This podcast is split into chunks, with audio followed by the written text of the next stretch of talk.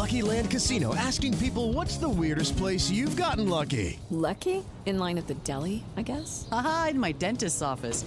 More than once, actually. Do I have to say? Yes, you do. In the car before my kids' PTA meeting. Really? Yes. Excuse me, what's the weirdest place you've gotten lucky? I never win and tell. Well, there you have it. You can get lucky anywhere playing at LuckyLandSlots.com. Play for free right now. Are you feeling lucky? No purchase necessary. Void where prohibited by law. 18 plus. Terms and conditions apply. See website for details.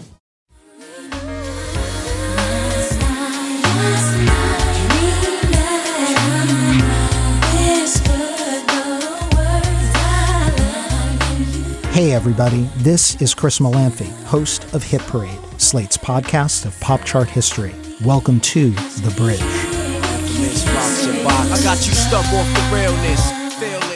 That's The Roof by Mariah Carey, a track from her 1997 album Butterfly.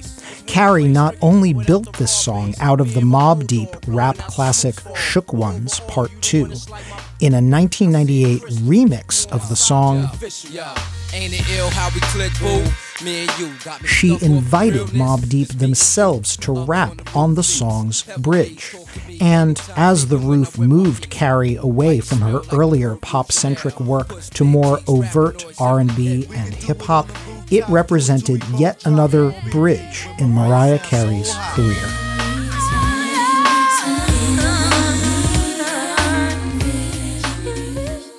And these mini episodes bridge our full length monthly episodes, give us a chance to catch up with listeners, and enjoy some trivia. This month, we're delighted to feature a special guest to help us talk about Mariah Carey. But before we bring him in, we're going to do some follow up on last month's full length Hit Parade episode. And for that, I welcome back to the mic my producer for the bridge, Asha Saluja. Hey, Asha. Hello, Chris. Happy 2020. Happy 2020 to you. So, I got a few comments on the most recent Hit Parade episode, and I wonder if you can characterize a couple of them for me. Yeah, you know, I was lurking in your Twitter mentions like any good producer would do. Thank and you. I noticed that everyone was uh, hitting on the exact same question. And that question is the impact of the movie Love Actually Yes. on the trajectory of All I Want for Christmas Is You's pop stardom. Do you think that Love Actually had a big impact on All I Want for Christmas Is You's rise to the top? Here's the facts, folks. There's really very little direct evidence that the appearance of the song in Love Actually did much to help All I Want for Christmas Is You on the charts. First of all, the movie was a sizable theatrical hit in 2003, but not an American blockbuster. It grossed about $60 million here, which is nothing to sneeze at, but for a rom com, that is really quite a modest hit. It was never number one at the box office, never even came close. Generally, as it has been well chronicled, Love Actually became kind of a sleeper hit in the United States, mostly on home video, cable television, a slow growing phenomenon. Also, the performance of the song in the film, let's not forget, is a cover, a very charming one, but sung by a child.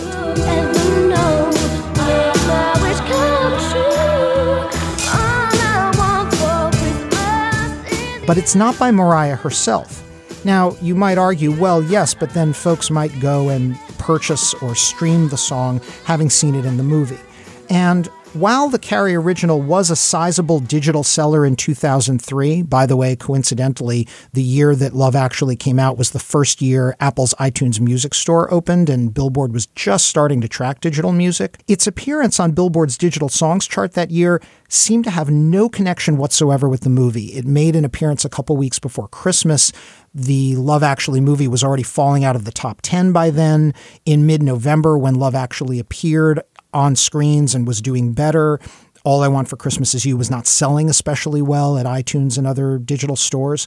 So, based on the lack of hard, data driven evidence, I continue to believe that love actually didn't have a whole lot to do with why All I Want for Christmas Is You eventually rose to number one. Did it gradually put the song in the minds of more people over the years? Without question. But honestly, the story of All I Want for Christmas Is You predates Love Actually. It first appeared on the Hot 100 as early as the year 2000.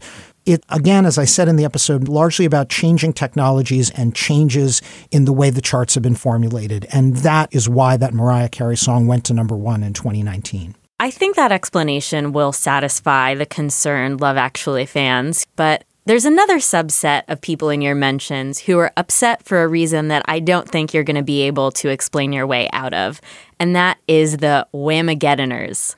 I'm going to say sorry, not sorry to the Whamageddon competitors. The way Whamageddon works is you try to get from Thanksgiving to Christmas without once hearing the song Last Christmas. A song that, by the way, not unlike Mariah's All I Want for Christmas Is You, is getting more popular every year in the streaming era. This year, it peaked just outside of the top 10 on the Billboard Hot 100. So that's an extremely popular song. It was probably impossible for us to do that episode without playing Last Christmas by Wham. Hit Parade listeners, thank you so much for sending us your feedback. We always appreciate it, and we're here for whatever feelings your listening to Hit Parade brings up. Here, here. Now that we've cleared all that up, I'm thrilled to welcome our special guest. I first encountered Rich Juzwiak more than a decade ago when we were both writing for the music blog Idolater. I have long admired his work on a range of topics, including pop music, for numerous outlets. He is currently a senior writer at Jezebel, and right here at Slate, he co writes the advice column How to Do It. Perhaps most pertinent to our discussion today, Rich is a Mariah Carey fan. Not sure if he's a lamb. And he has written about Carey for the New York Times and Pitchfork. Rich, welcome to the bridge. Thank you. I, I would say I'm a lamb. Yeah, would you? Yeah, I mean, I guess, you know, uh, I, I think I fit, you know, insofar as that is an actual designation people have, I think I fit the criteria. Okay, good. Um, so let's take it all the way back. Uh, were you a fan from back in 1990? Um, you know, how long have you loved her music? I was, but there's like, it, it's a weird thing because I was also a kid in 1990. So basically anything that was popular, I liked. Like, I, I liked just pop music in general. And I remember hearing Vision of Love and thinking it was Whitney Houston.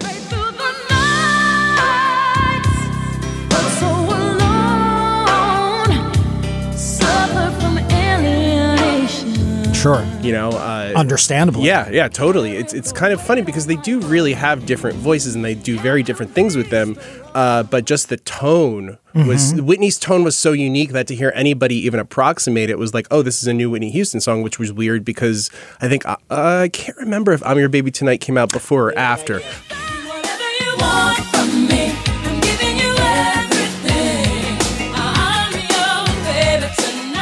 Later that year. later I- that year. Okay, so so then even more reason to be like, oh, here's Whitney's new single.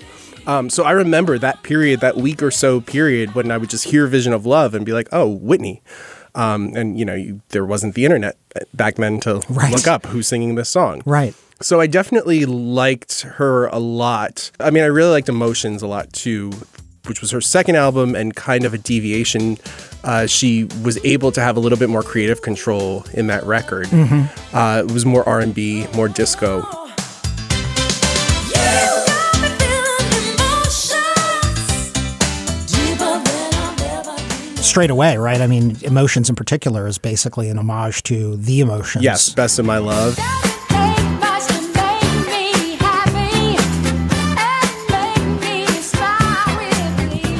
But then, and then I kind of like in college in the late '90s, just was like, I don't like pop music anymore, which was really Which is what we all go through in Yeah, college. I yeah. went through a similar phase. Totally. And then um, it wasn't until Glitter was coming out that I was like, oh, I should like look at her. I should pay attention to her because this looks like a disaster. And I was already sort of acclimated to loving, you know, big budget disasters. I mean, Glitter wasn't super big budget, but just sort of like uh, failed events in culture. You know, I had seen Showgirls opening weekend. So Glitter's coming out. I'm like, this could be the new Showgirls. It's not, unfortunately. But also I'm I'm paying attention to Mariah at that point and like the cracks are showing and then she just becomes this like I mean she she implodes, you know. She she has a breakdown whatever it was is sort of unclear. I actually went through all of those old stories as they appeared in the Post and Daily News and they were sort of conflicting and I really do think that like the the failure of Loverboy um as well as just the album probably compounded her mental health at the time because she had never flopped before. Right. I think that that was just devastating to her on a very fundamental level because she was such a golden child. She was this overachiever. Mm-hmm. You know, it was like she talks a lot about her high school days and how she wasn't that great of a student, but she always clearly had it in her to be a great student. It's just that she was a great student in the world of pop music, you know, Right. straight A's Right. uh, for years and years and years, and then she like fails with glitter, and it takes a few years to get her her career back on track. Um, but that's the most exciting stuff for me. That's the most fun. Do you have a favorite album, a favorite track? I, you know, this is like a very, very challenging opinion. This nobody agrees with me uh, on on this particular point, but E equals MC squared, I think, is her most consistent album. Interesting. And that's Yeah. the 2008 album. Yeah, that's post Emancipation of Mimi. Right. The lead single was "Touch My Body," which I, Right. lo- I mean, firstly, that song is called "Touch My Body." You know, from Jump, that's the title. Winning interview. This is private between you and I. Touch my body, It's also the most like you know, it's like the Dream and Tricky Stewart's thing of their little twinkling, like mincing sort of, uh, you know, bass heavy style. I think it's sort of the epitome of that. You know, the first Dream single, um, "Shorty is the Shit," was very much that, just the little plunky piano. Shorty rock to the beat for your boy. Shorty, yeah, do yeah. Right. almost it's an like- interesting moment for the sound of R&B. Totally, just this weird cartoonish, like, like, like it, it, it, it's so weirdly, I don't know, it's so syrupy sweet in a way, but it's got the real sort of bass heaviness to it. I just love it, and I, I think "Touch My Body" is just the epitome of that track. I listened to Touch My Body in preparation for this full length December episode for the first time in years, and her vocal tone is different on that single than Yeah. pretty much any hit. I'm, I'm certainly not dissing it, and I think I'm praising it. It's even got a Madonna like quality in some ways, and it's playful in a way that she isn't normally. Totally. I, I, I liked it better than I remembered it, honestly. Yeah, yeah. Um, I I think that's another major distinction that, for whatever reason, probably owing to technique. I mean, she talks about nodules, but look, the fact of the matter is, you cannot blare for decades and and keep the same quality of voice. Sure. So around 1997 with Butterfly, she started singing differently. She started introducing the more whispery sort of thing on on a on a grander scale. She'd have a track here and there where she would kind of whisper, but Butterfly was really this kind of like sensuous cooing thing.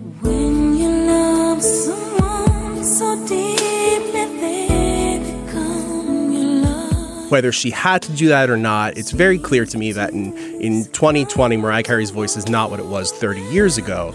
Um, I think it's held up pretty well considering. I think, though, that she became more soulful when she really had to try. Keep you under glass. Now I understand to hold you. I don't know. I would rather, I would actually rather hear her sing now than then, even though I go back and look at some of those early performances and just am totally astounded. So, since you have great familiarity with, uh, you know, the Lambs and Mariah's fan base, I find Mariah Carey fans are obsessed, ha ha ha, with her Billboard chart records. Um, do you think that fandom for her vocal acrobatics mirrors that of her chart feats with these fans? Yeah, I think it's impossible to to to extricate the two. Like she's always sort of she can't. I mean, so she comes out and she has from her first album four singles. They all go to number one. Second album, first single, Emotions, number one as well. That's a streak of five, which I believe was the record at the time. Although, Still is yeah. Well, but what about um oh, for a debut? For a debut. For a debut, because like she what? broke the Jackson Fives record, which they opened their career with four. Four. She opened with fives. Okay, out of the gate, number one, number one, number one.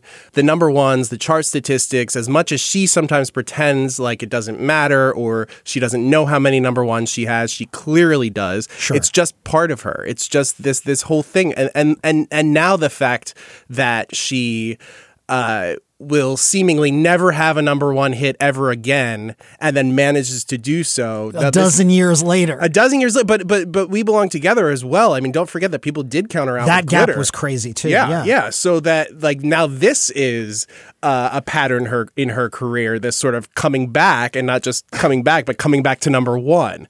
So I don't think that you could ever delete that. And you see these fans talking. I mean, it really reminds me of sort of like sports fans or something with the Statistics. And I don't. I, that's probably not uh, well certainly at this point it's clearly not unique to mariah but i would assume that that was sort of baked in early with this fandom more so than any i think that people cared about this in like the late 90s you know Right. I would say that the Mariah Carey fans were the first set of fans I encountered online who were not only protective of their favorite, you see that with all fan groups, but they were vigilant about chart stats. Right. Uh, in, a, in a way that, as a chart nerd for myself, I was like, wow, this is new. They're not just into the, the music. They're like, oh, don't you forget about that number one hit. you Yeah, know? yeah. You know, and, and something I do want to say too about speaking uh, about being protective of you know your favorite is Mm-hmm. this. There's this modern convention of fandom that I don't understand, where it's like. I have to take this person so seriously. Yes. They are incapable of flaw. And to me, the flaws are what make a pop star fun. I don't want a perfect package. I want Hear, somebody hear. who's going to mess up sometimes, you know? I want somebody who's ridiculous. I don't want somebody that whose like hand I'm holding the entire time we're on the same page. No, part of the fun of liking something is to deviate uh, and, and appreciate it beyond its intentions, you know? Totally. This I do not understand the way that people on Twitter I assume young kids, although sometimes it's Madonna fans and Mariah Carey fans, and it's like you cannot be. uh, You're too old for. I know you're too old to be behaving this way. Of just like no, If you're above 15, you're arguably too old. seriously, it just it just astounds me the idea that like oh my pop diva can do no wrong when to me the wrong is more than half the fun. Apple Card is the perfect cashback rewards credit card. You earn up to 3% daily cash on every purchase every day. That's 3% on your favorite products at Apple, 2% on all other Apple Card with Apple Pay purchases, and 1% on anything you buy with your titanium Apple Card or virtual card number. Visit apple.co slash card calculator to see how much you can earn. Apple Card issued by Goldman Sachs Bank USA, Salt Lake City branch, subject to credit approval. Terms apply.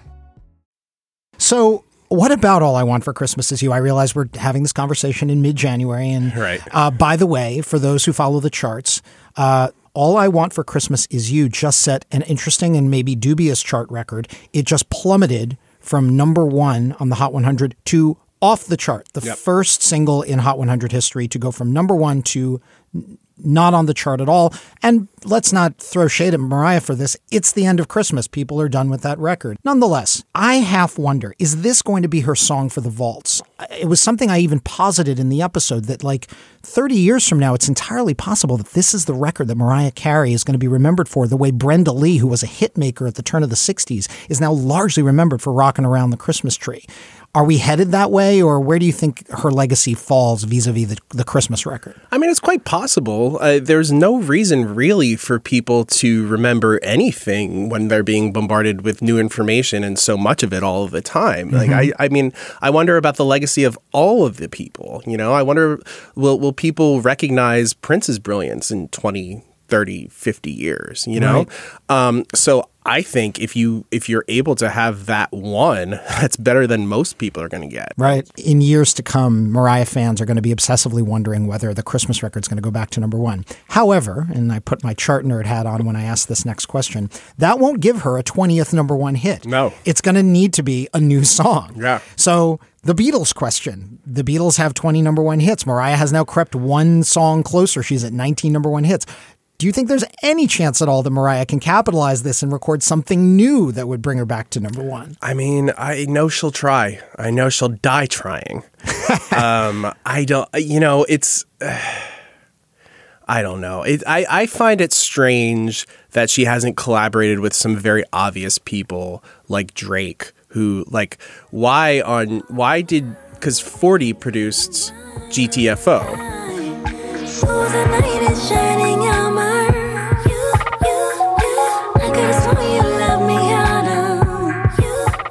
That's an interesting point. and she there was kind of rumblings about her working with Drake. To me, that song sounds like oh, this is a song with a Drake remix that goes to number one because Drake's on it. Right. Um, you know, she she she campaigned pretty hard. I mean, she said on Watch What Happens Live that she wanted Cardi B on the "A No No remix. Hamad O wants to know, texted, I would love it if you collaborated with Cardi B. Will that ever happen? I would love for that to happen. Um, The song you guys were just playing, A No No, which was um, originally Lil Kim's song, who we love Kim. Yeah. And I was hoping that the three of us could do a collaboration. I think that Cardi B did not do that. Clearly, I think it came down to Cardi B saying no. So I see Mariah going to number one as a result of A a, collaboration. collaboration, maybe. Uh, but I, I don't know. I mean, I, I'm incredibly doubtful that she gets another number one. Um, I will not be surprised at all if her next record is a Christmas record, That that is probably a pretty safe bet. which would be her third. yes. Uh, so there was Merry Christmas, then Merry Christmas to You. She could have some with like, the numeral with the Roman numeral two in it. So I'm thinking like Christmas three, like Christmas tree three, some kind of play.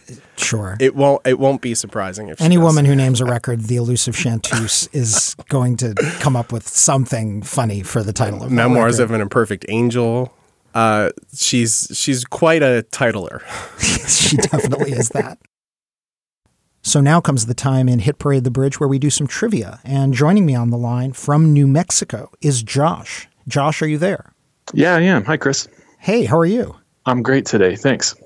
And Josh, please say hi to our guest, Rich Juzwiak, who's joining us for this episode. Hi, Rich. Great to be on the line with you. Hey, Josh. Same here. So thank you so much for participating. Uh, I assume you have been a Hit Parade listener for some time. Yeah, no, that's right. I started listening to you as soon as I found out about it uh, in the Culture Gabfest. Oh, that's great. Do you have a particular favorite among our Hit Parade episodes? Well, yeah, the Stevie Wonder episode for me was fantastic, and I learned so much. I uh, finally figured out why Stevie Wonder's band was so incredibly tight, and that was because it was just Stevie Wonder.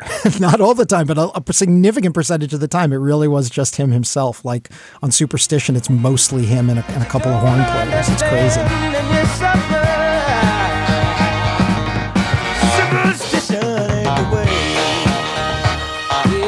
It's yeah, yeah, completely amazing. Blew my mind. Um, also, I would like to ask if you are a Slate Plus member. Yes, I am. I've been a Slate Plus member since uh, 2019. Fantastic. Well, uh, this is the moment in this episode where I remind everybody that while this bridge episode is available to all Hit Parade subscribers, we only open our trivia rounds to Slate Plus members. So if you are a member and would like to be a trivia contestant, visit slate.com slash hit parade sign up. That's slate.com slash hit parade sign up. So, Josh, you probably know how this works, but we're going to ask you three trivia questions. The first will be a callback to last month's full length episode of Hit Parade, and the next two will be a preview of the forthcoming Hit Parade episode. Also, one little wrinkle this month the second question is going to be both a throwback to our last episode and a preview. Not something we normally do, but just throwing that in there to give you a little hint. Are you ready for some trivia, Josh? I think so. Here we go. Question one.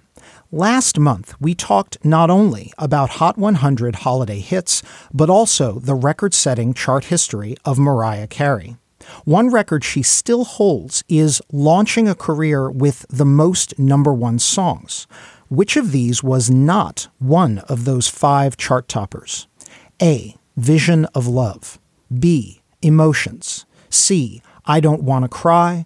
Or D. Can't Let Go. Oh, jeez. She had so many. I think it was D.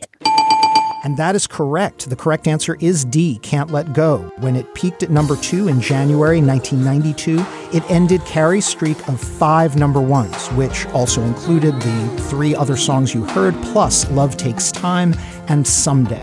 Of course, Carrie would go on to score 14 more chart toppers over the next 27 years.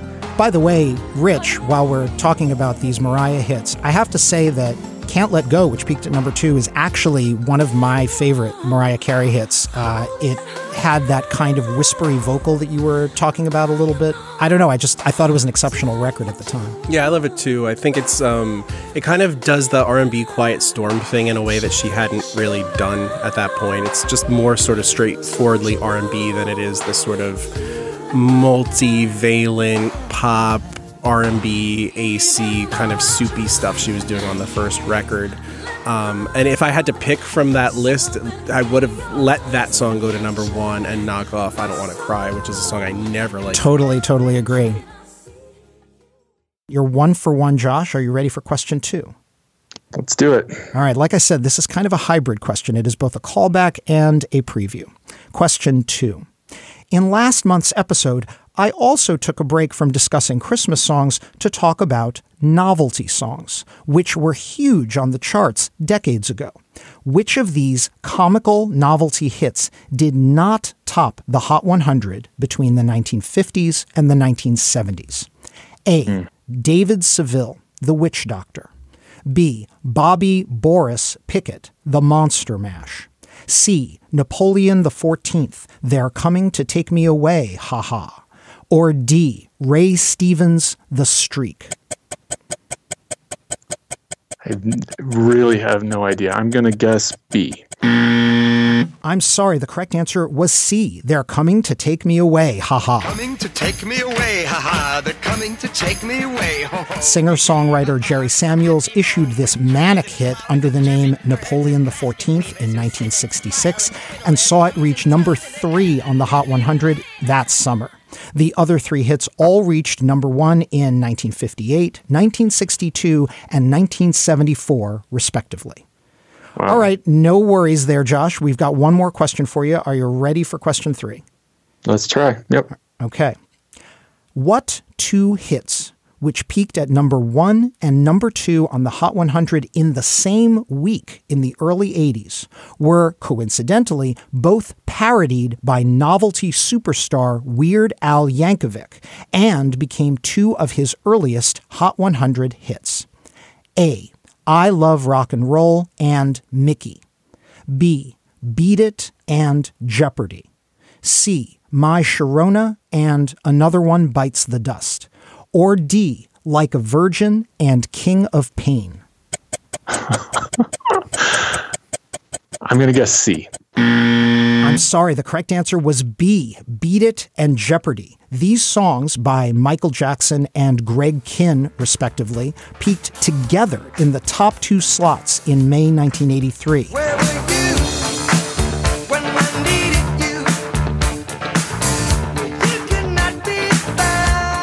One year later, Weird Al recorded them as Eat It and I Lost on Jeopardy, respectively. to match my intellect on national TV. and they were both Hot 100 hits in 1984. By the way, all eight of these songs I listed in this question were parodied by Al and were Billboard chart hits. Oh, all right, Josh, you, you went one for three. You got the Mariah question. Nicely done. I understand you have a trivia question for me. Yeah, I sure do. Here we go, Chris. All right. In October 1976, what novelty song by Memphis radio DJ Rick Dees was in the Billboard Hot 100 for 10 weeks, peaking at number one? Is it A, Groove Gorilla, B, Disco Duck, C, Funky Kong, or D, Boogie Bullfrog? Well, how could I forget this one? It's actually even played in the movie Saturday Night Fever, which came out a year later. And that, of course, would be the Rick Dees hit Disco Duck. And you're right. The answer is B, Disco Duck. Party the other night. And you were also correct that it was included in the movie Saturday Night Fever, although Rick Dees management decided not to allow the song on the movie soundtrack, fearing it would compete with his own sales. Boy, what a Terrible decision. mistake that was, right? Awful. Man, because you think about the artists who kind of got floated along on that Saturday Night Fever soundtrack, like you know, Kool and the Gang had Open Sesame on that on that album, and every time it's sold, right? Exactly. Tavares. Tavares, they all made bank off that soundtrack. Uh, yeah, being featured on a movie soundtrack is one way to uh, make a fortune. So, not a smart move by Rick Dees, but you know, he's got his radio fortune, so I'm sure he's uh, not sweating it too much. Well, Josh, thank you for giving me a trivia question I could get. I appreciate that. It's been a few months since I've gotten a question correct, so I am holding my head up high. And you at least got one of our three correct, so I hope you're holding your head up high as well. Absolutely. Glad I could be a part of this. Thanks so much, Josh. So, as indicated by our trivia round, the next Hit Parade episode, which will build off of our most recent full length Hit Parade episode, is going to be about comedy and novelty hits on the Billboard charts.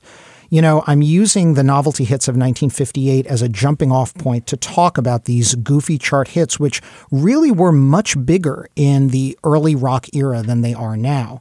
It's hard to build a career as a novelty recording artist. Some have tried, but there have been many one offs, uh, folks who have succeeded briefly and then never been heard from again. However, we're going to talk about at least one person who managed to make a whole career as a novelty recording artist. I think it's pretty obvious who that is. And in a way, the history of novelty hits on the charts tracks some of the same changes in chart methodologies that Christmas hits leverage to become bigger and bigger hits. So much the way Christmas hits had to wait for digital technology to change the way we measure a hit, uh, novelty recording hits are starting to come back on the charts because of technology. So we're going to talk about that in the next episode of Hit Parade. My thanks to Rich Juzwiak for joining me on this episode of The Bridge. And Rich, tell us where folks can find you. Well, I guess you could go to my Twitter. That would probably be the easiest, most centralized point. R I C H J U Z. Fantastic. My thanks to Asha Saluja for not only joining me, but also producing this episode of Hit Parade The Bridge. Keep on marching on the one.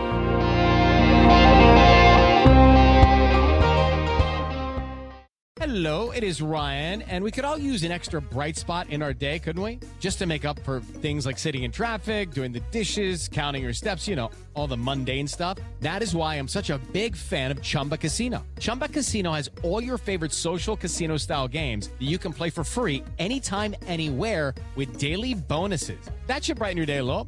Actually, a lot. So sign up now at chumbacasino.com. That's chumbacasino.com. No purchase necessary. VGW. Group. Void were prohibited by law. See terms and conditions. 18 plus. Hi, this is Dahlia Lithwick, host of Slate's legal podcast, Amicus. If you're listening to this show, you might be interested in Amicus's live show that we're hosting in Washington, D.C. on Tuesday, May the 14th. My colleague, Mark Joseph Stern, and I will be talking to some amazing guests, including Sherrilyn Ifill and a sitting state Supreme Court justice all about how originalism, a relatively recently invented way of interpreting the Constitution, has taken over the Supreme Court and radically reshaped the law. It's been doctrinal rocket fuel for the conservative legal movement and facilitated the rolling back of abortion rights, the expansion of gun rights, and the obliteration of the separation of church and state. And as another wildly consequential Supreme Court term careers to its end, the court's originalists are on a tear. But there's something you can do about it, and we hope you'll join us in DC on May 14th to explore the possible pathways out of the current situation. Go to slate.com slash amicus live for tickets.